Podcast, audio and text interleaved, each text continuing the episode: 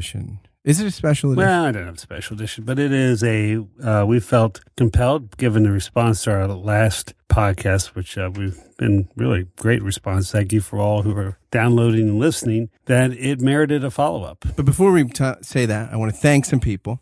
Some new sponsors responded to my Patreon post on Facebook, several places, in our podcast pages, on my personal page. So we've got Peter Steigerwald to thank, and Judith Jones, and Leah Paulos. Leah Paulos, who's a friend who is a publicist and gets me lots of guests, Oh, actually. that's So- great. yeah, so I will also thank you all and give and take some interviews coming up this week. I haven't done anything since like last, no interview since like last Thursday, but I have booked a guest who wrote a book about dentistry, which is, as you know, something I love. And she wrote this great book about, she's a, she's a national health journalist and writes for the Washington Post and wrote a book about how dentistry got separated from the rest of healthcare and the history of that and why it's problematic. You know, it's it's it's funny to me. I guess everybody has their kryptonite. Your obsession with dentistry. I love dentistry. I think it's the greatest, I think it's And, such and a folks, great I just field. want you to know that actually he talked to me about dentistry for 20 minutes the other night Yeah, it's so great. I think it's so great. um, yeah. Uh, fortunately, I was able to be doing other things while that was going on.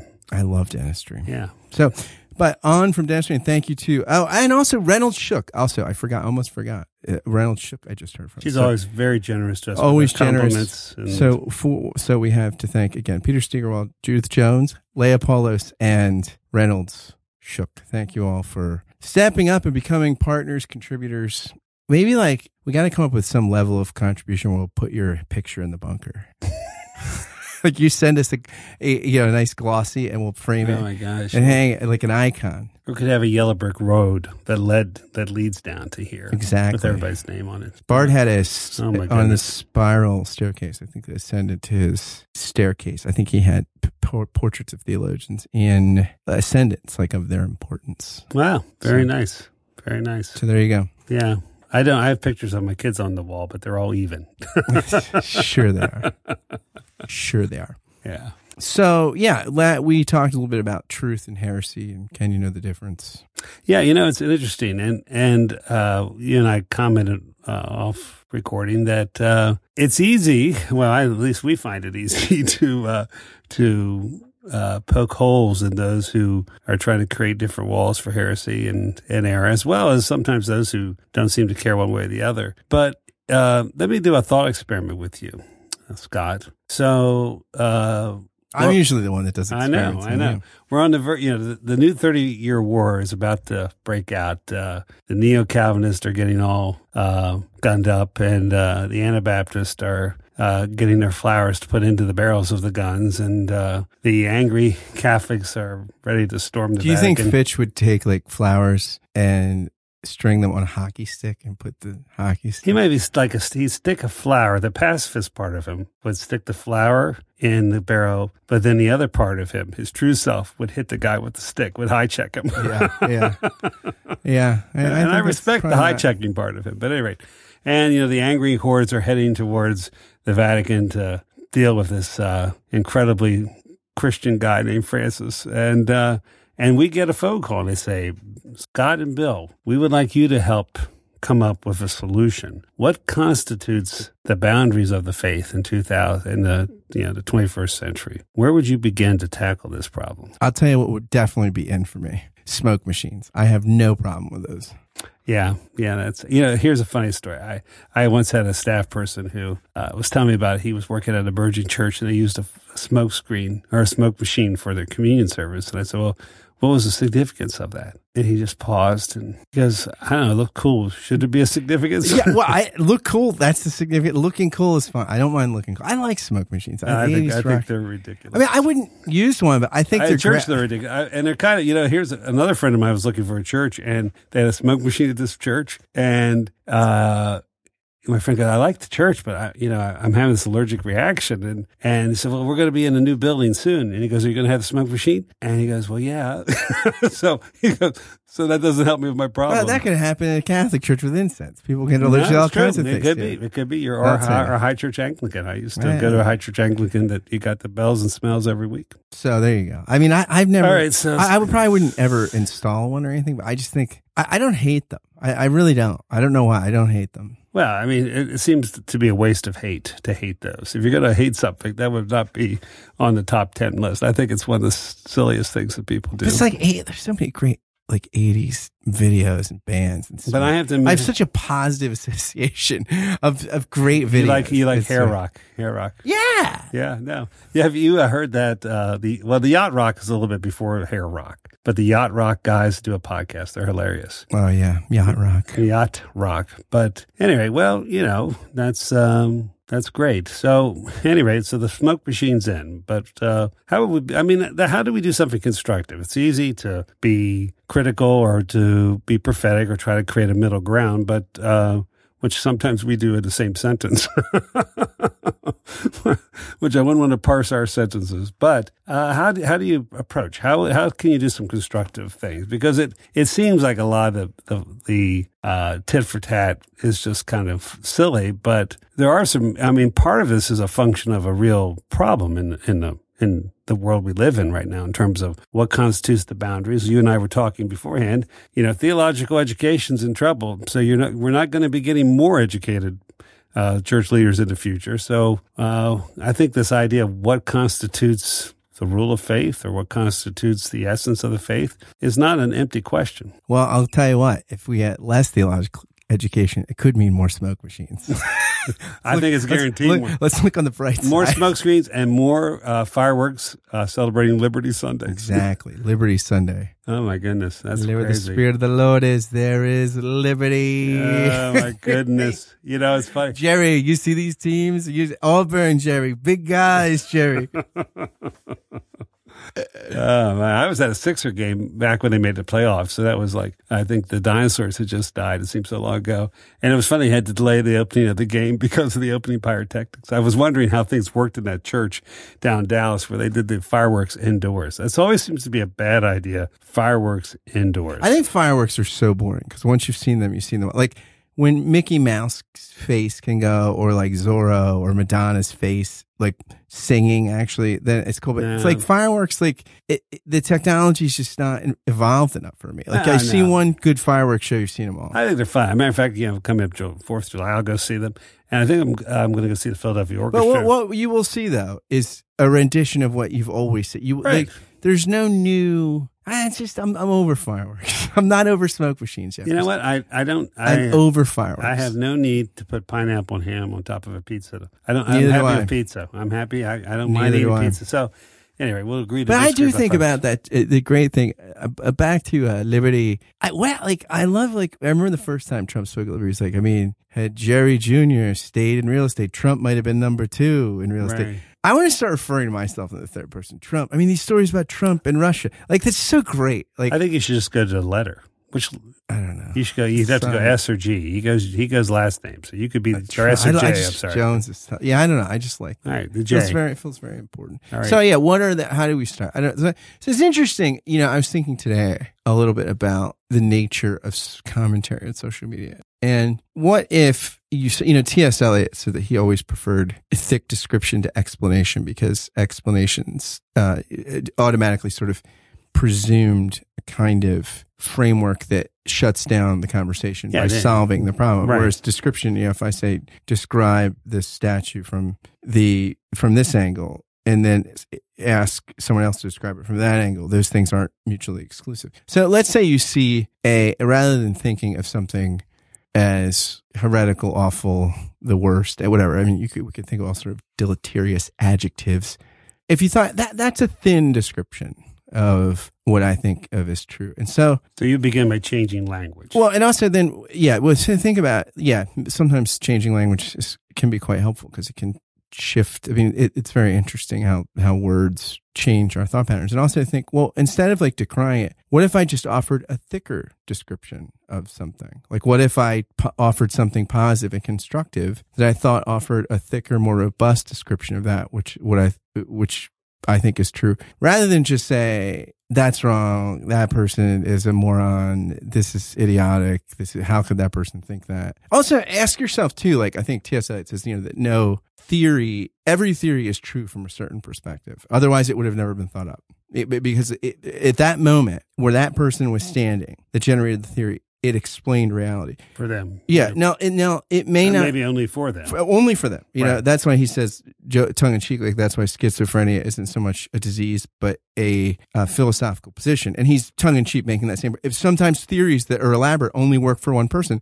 Right. but for that person, if you're in their head, it would work. And so, for the first think like, what what would it be? What would it take for me to think? To, where would I have to sit for that theory to be true? Hmm. And what what would be true about me? And then also, what have I learned about the human condition? Why certain theories? Because if we're, I assume that if we're commenting on them in social media and this sort of thing, that a number of people find rich explanatory power in something that others might find false, uh, offensive, social, you know, so, so yeah, and maybe start with thinking, uh, what's thin about this? But first, why does it seem thick to this person? Why does it have explanatory comfort, power? Why is it compelling? And then if I still find it very wanting, how can I offer a thicker description that could come alongside and fill out what I think is real and good and true and beautiful?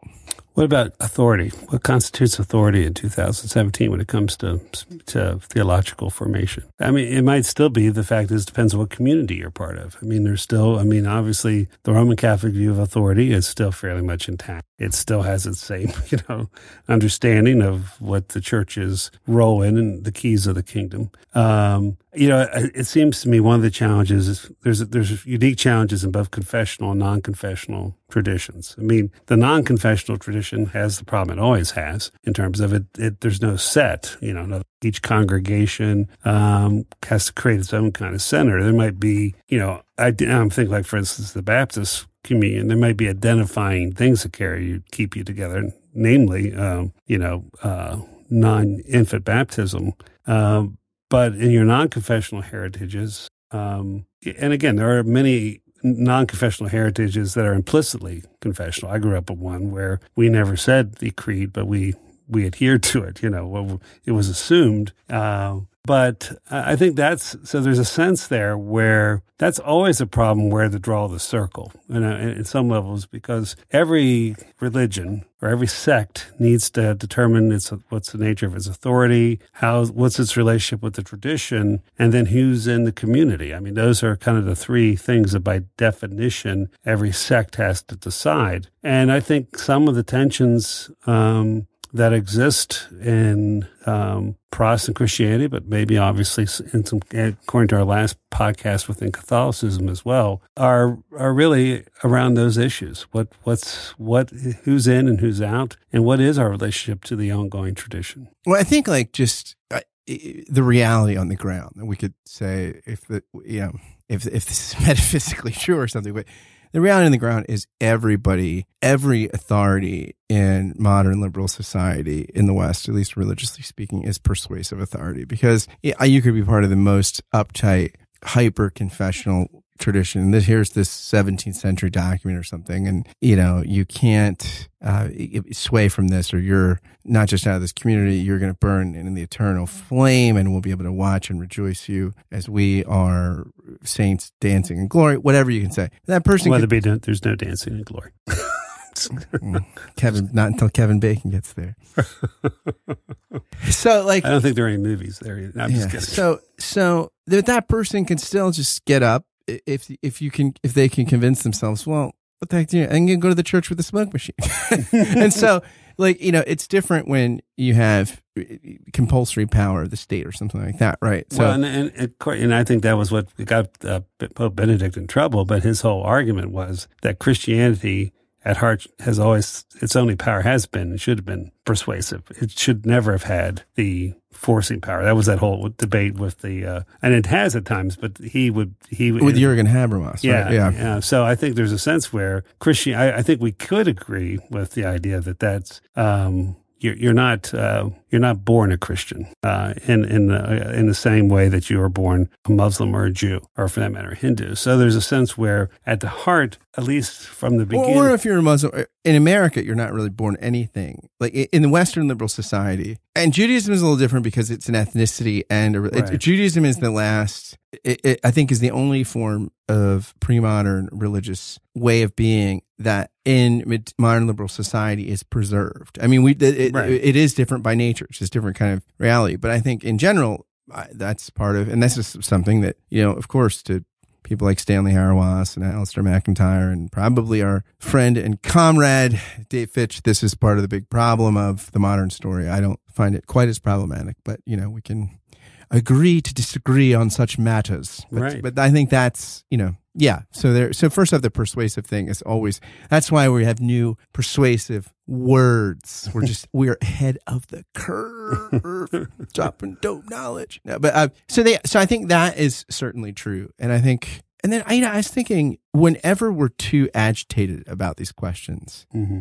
th- something is off kilter. I was reading something earlier today from Frank Lake. I hope I don't tear my bicep lifting this with one hand, but uh, so here he's talking about what he calls schizoid disorder, which is somebody that's really split off from themselves, almost like a severe form of PTSD or something in early childhood. And he's talking before there's a breakdown, when, like before they kind of shut down, before there's a break and, and some real tragic realities happen. He talks about uh, their desire they can get very religious. He says it, it looks like unusually eager perseverance in the truth. It is actually a, a pathetic perseverance, pers- perseveration. It is like the determination of a bargee to take his boat down a certain familiar canal, refusing to negotiate that the water has been drained of it. The, these premorbid bursts have none of the characteristic marks of the Holy Spirit's activity, enhanced freedom of the human spirit, psychological space, which is a synonym up to a point for salvation, that which sets one's feet in a large room a sense of loving and being loved, a joy because of a creative response to the inescapable sadness of living, of peace of mind or equanimity or patience, gentleness, meekness, and the like. No, the bursts of religious activity, which are, in fact, a regressive psychological compulsion, unconsciously designed to ward off breakdown, have nothing about them which is of God, the Holy Spirit. So summarize that. In other words, for some people who get particularly, I mean, from Frank Lake's perspective, uh, this is, you know, some of these most intense discussions are not theological or ideological; they're psychological, and they're not signs of psychological health. Right. But, uh, you know, if we were making the analogy, uh, there's some sort of sign, psychological or spiritual, uh, uh there's, there's, if there's, uh, what, what is, um, Paul Zahl saying that one podcast that breakdowns happen when the, it's like a bridge where the pressure, oh, uh, the fissure, fissure yeah. the fissure and the pre- there's an internal fissure like, and an external happens, pressure. happens with earthquakes, right? Yeah. And so maybe some of this like energetic zeal for boundary making and marking and saying who's in and who's out all the time. And, and this person you know is in a danger to western civilization and all that is good and holy. Some of that i think is probably not from a place of real centeredness yeah. and, and, and, peace you know that perfect love drives out fear. So a lot of the spirit of that sort of stuff is just you know not great. Yeah i i, I can't remember exact quote in gk chesterton's um, orthodoxy. But he talks about, I think he's talking about modernist liberals from in his perspective. Um, uh, would be a different definition for us now. But uh, one of the marks is they have no sense of humor. Yeah. Uh, and and part of the uh, you have to kind of be able to I think that to not have a sense of humor means you don't know what's important. And everything everything everything is everything you know it's, it's a similar everything is weighty. Everything is equally important. And in taking your own in taking your position so seriously it's there's a great danger that you're taking yourself too seriously as well. Um, you know, one of the things I think for me, and we, I can't remember where we talking about this uh, in a podcast or just together, but being able to kind of hold the whole Bible. Okay. If, for fifty dollars, what if for fifty dollars a month, we'll just let people like listen to all of our phone calls. what was that movie where they constantly uh, you were on you were on uh, camera the whole time? We could. That's so easy because I already have a recorder on this set up on this. We could just set up a recorder on our phones, and we could just make cha- like Nixon tapes. That that would seem to be seventy five dollar a That- month. that is terrifying. Anyway, I love uh, it. Oh my goodness. Okay. Because we probably wouldn't be any less absurd, even if we knew there was. a No, we- we we're, would do the we're same. just as absurd here. Yeah, would it, no. what, what would change? Not much, not much. But I do think the sense of holding, um, uh, having a greater perspective. If you can look at the whole Bible, and it's none of us do it. We all have our canons within the canon. I can look at three of them. Right. They're right over there. I can look at the whole thing. I can look at the whole thing. and I got a whole shelf of them over here. But one of the things that's really been helpful with my study with with um, Jewish scholars is that how they they don't have a problem with allowing you know God to keep busting out of the pages. In other words, there's not there, there's not this uh, holy history that that has a kind of a firm script and and I actually think that if to fully engage that story um, is is one that allows us to kind of see a kind of a more whimsical view of God, and it's not always a secure. I mean, in other words, it's there's it's hard to contain um, in a comfortable way all of its um, in the scriptures. I mean, I don't know if those of you who preached the lectionary text last week, uh, you know, there's there's some rough stuff in those uh, those confessions of Jeremiah, and and the uh, Jesus is talking about I've not come to bring peace, but I've come to bring a sword. Um, we we tend to ignore those passages, and uh, but I think that's part of the story, and I think that's a very healthy thing. And so, you know, uh, you and I we talked about this after the help um, uh, discussion we did with uh, with um, Jason Micheli. Jason Jason. and Yes. J- Bill's getting up there in years, Jason. Don't be offended that he didn't. No, I did. I trolled him the other day. Yeah, he liked that podcast, by the way. Yeah, yeah, good. the Matter of fact, my son Jason, just for you, my, Jason was talking about he held a goat uh, as part of an illustration for a sermon on Yom Kippur. I told my my son that, and he thought it was hilarious. He said it only would have worked if you'd have butchered the goat at the end. Don't give Micheli ideas. no, see, I will totally retract that. If you if you next time you hold a goat, you butcher it at the end. I am hundred percent in that. In with you on that one. But in the discussion of hell, for instance, one of the things we did talk about it was that it's it's not a developed doctrine in in the New Testament. Um, matter of fact, Paul's kind of talking about what seems to to point towards um, you know soul annihilation. Um, the Jesus is talking about hell.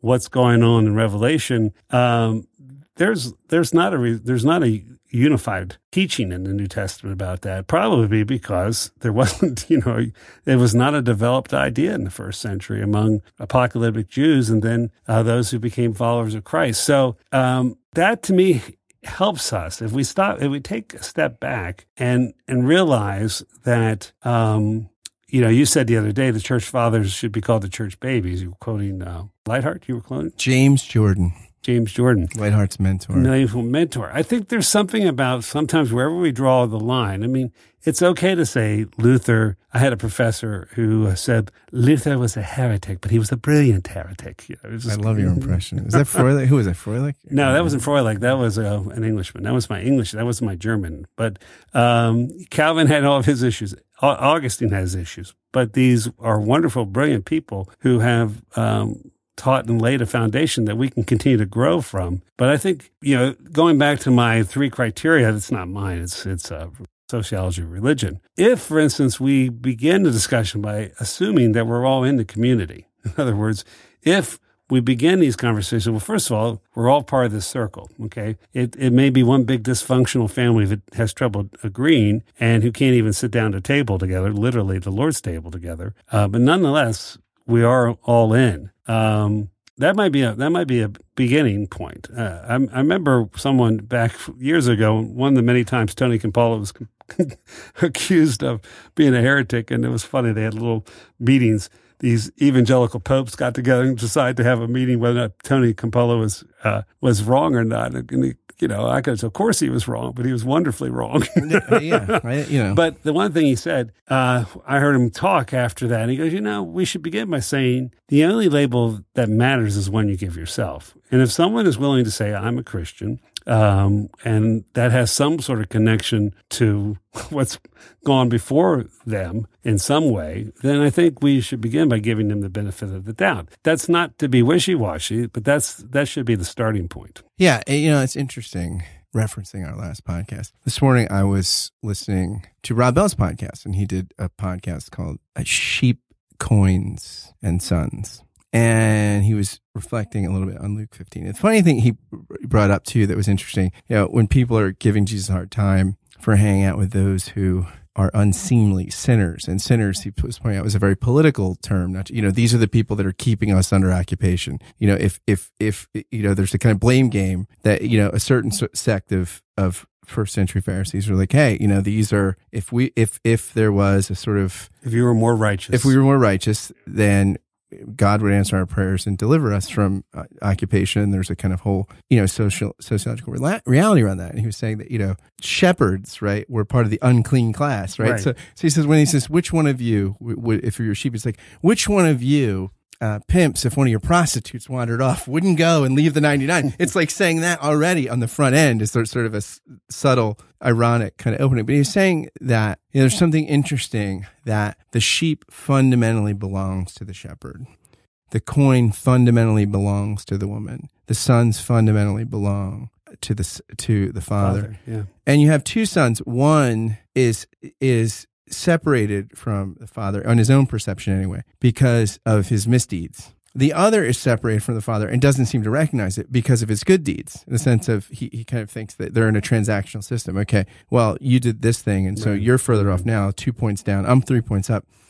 And Rob said that his favorite uh, line, I didn't know this, he said his favorite passage in scripture is Luke 15, 31, when the father goes to the elder son who won't celebrate the son's return. And he says, Son, you are always with me, and all that is mine is yours. And, you know, the, the, the younger, the younger son, when he goes back and thinks, I've got, I'm going to have to atone all this. As soon as he comes back, the father embraces him. He doesn't have to do anything. He still belongs. And the fa- the older son, who is equally sort of d- disrespectful. I mean, this you you would never like not go to a party that the patriarch threw. You just wouldn't right. do that. And so he humbly goes to the son and says, "You're you are right now in your refusal." Your son's like, "Why didn't you do all this?" Son, you're always with everything I have is yours. And so I think that, and it was really beautiful some of his reflections. But I think on some level, right, like first off, if we really believe that about ourselves, would we be so uh, tyrannized by the fact that somebody else who also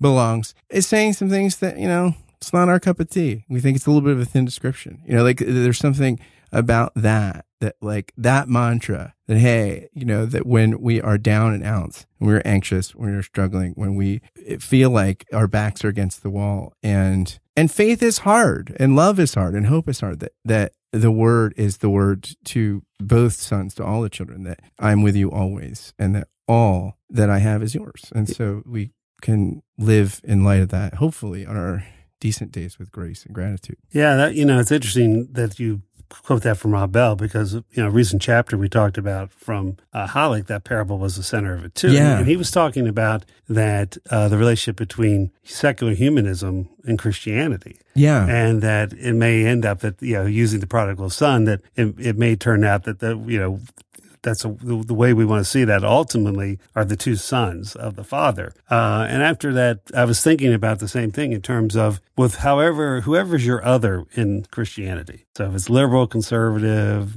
you know, Calvinist, neo Anabaptist, traditional Catholic, progressive Catholic, whatever, whoever your other is, then you're probably you're in the position of the older brother. Yeah. In other words, you you you're in you're in a danger there of by um, seeing yourself over against your brother or sister, you have put yourself dangerously close to ignoring what the father is really up to. And I think that's an interest. I think that's a way of looking at um, a lot of these really sectarian divisions that never even even touch upon the very the foundation of the faith is usually not in jeopardy in any of these talks. In other words, these arguments that we have with each other tend not to be around the loving and saving work of God in Christ. Now, sometimes they are, but I still think, and that's a different, uh, to me, that becomes a different kind of thing when you start chipping away at the very foundation of the faith. But at the same time, that doesn't, I'm not saying that if you have a particular view of how that works, for instance, people who draw the line with substitutionary atonement, you know, and you have to throw out whole parts of the Bible to do that, and you have to make some gymnastics. Now, again, it's a helpful look. I'm not,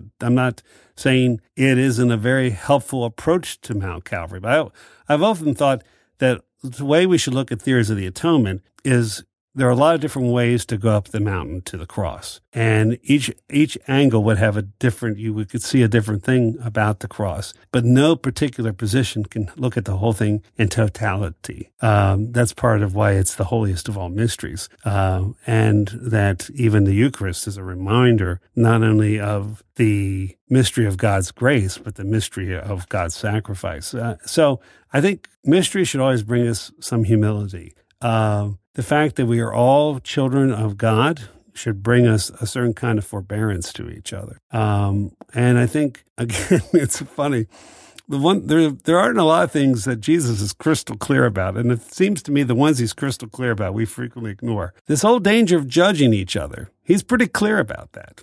And um, I, you know, we all do it. You know, heaven knows I certainly have a propensity to do it. But when I start going down that path, I need to n- identify with the character of it that I'm most like, and that older brother is is not who we want to be. Yeah, and the truth is not a zero sum game. Yes. Like, like like somebody else having, uh, tr- you can't, you know, peace, love, joy, patience. These things, you know, you can't divide the infinite right? And so, it, it, it, if somebody, it's not a zero sum game. Like if it's not, if somebody else is clearly exhibiting, if somebody else is, is, is part of the fold, and, and and you know your descriptions seem really at odds at some points, it's it's not a zero sum game. You can't. God yeah. God is infinite and simple. Yeah, so you like, can't you can't divide. It's the beauty of the infinite. It's like what you said. Yeah, the beauty of the infinite. It's like what you said last time. It's you know, it's we're like Peter. What about that guy? What about that guy? And, and Jesus kind of says, "Take care of yourself." Yeah, exactly, exactly.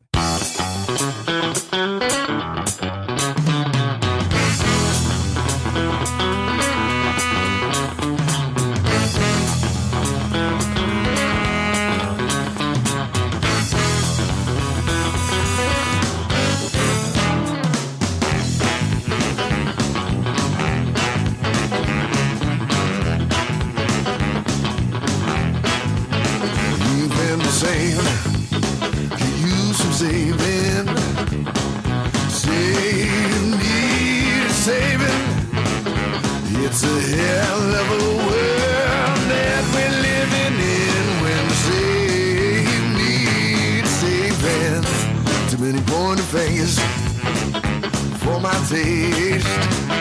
Throwing stones and casting blame.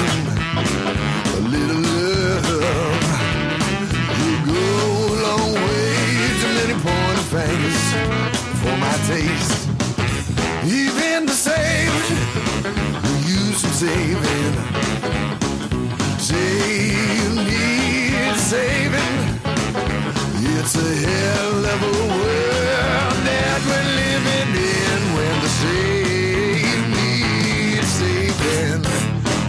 have to practice what you preach.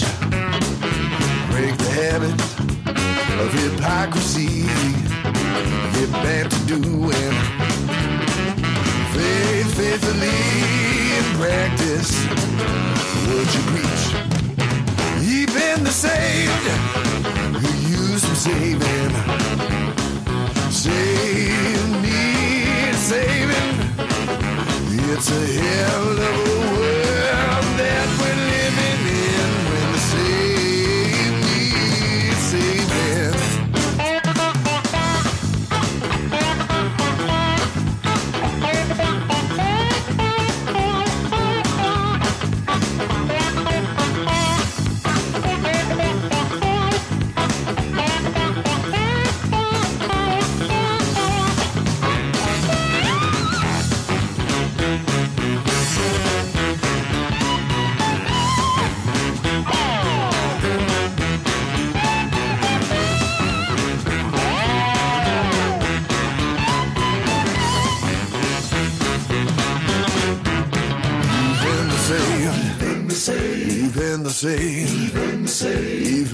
even the same, even the same, even the same, even the same, even the same, even the same, oh, even the same, even the same, even the same, even the same, even the same, even the same. You gotta get together, even the same. You gotta get together, even the same, even the same,